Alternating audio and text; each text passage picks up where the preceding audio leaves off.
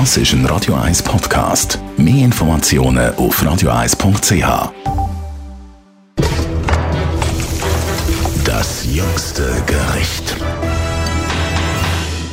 Letzte Woche haben wir es an dieser Stelle vom Caprese-Salat gehabt und unser Gastrokritiker Alex Kühn hat fest über Balsamico geschimpft, der nicht auf einen Tomaten-Mozzarella-Salat kommen Hoi Alex, hast du dich wieder ein bisschen erholt von dem? Einigermaßen. Ein bisschen Aufregung. angeschlagen bin ich noch. Zum Thema Essig haben wir ein paar Zuschriften bekommen. Die einen sind bleiben Fan von Balsamico, andere sagen aber auch zu Recht, im Essig da liegt alles. Oder da, das ist matchentscheidend für einen guten Salat auch. Ja, also Essig muss in Salat rein, nur beim Caprese ist es halt eine andere Sache, aber lassen wir das Thema.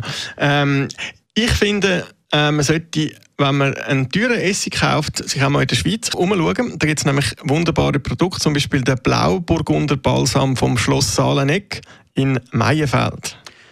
Das was Heidi auf der Zug ist ist eigentlich ein Weingut, oder, wo auch ja. noch Essig produziert. Ja, ja.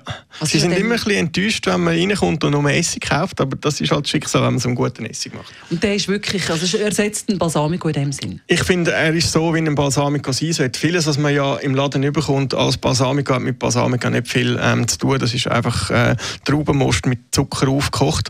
Ähm, aber der Blauburgunder Balsam aus dem Saaleneck, der ist wirklich zehn Jahre gereift und nicht so dickflüssig, sondern relativ dünnflüssig, so schön brünlich, rotbraun von der Farbe her und einfach eine wunderbare Balance von Süße und Säure. Jetzt haben wir in diesen Supermärkten immer eine riesige Palette von Sachen und teuer ist eben nicht gleich immer gut. Nein, es gibt auch für relativ wenig Geld einen guten Essig, zum Beispiel für den Alltagsgebrauch im Coop den ähm, weiße Balsamico dort, in dieser relativ hohen Flasche. Ich glaube, der kostet etwa 6, 7 Stutz. Das ist ein wunderbarer Salatessig. Also wenn man den ein Spritzel Wasser, ein bisschen Olivenöl, Salz und Pfeffer nimmt für ein Vinaigrette, ist man wunderbar bedient.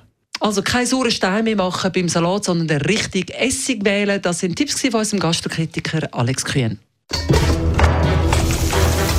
Das jüngste Gericht.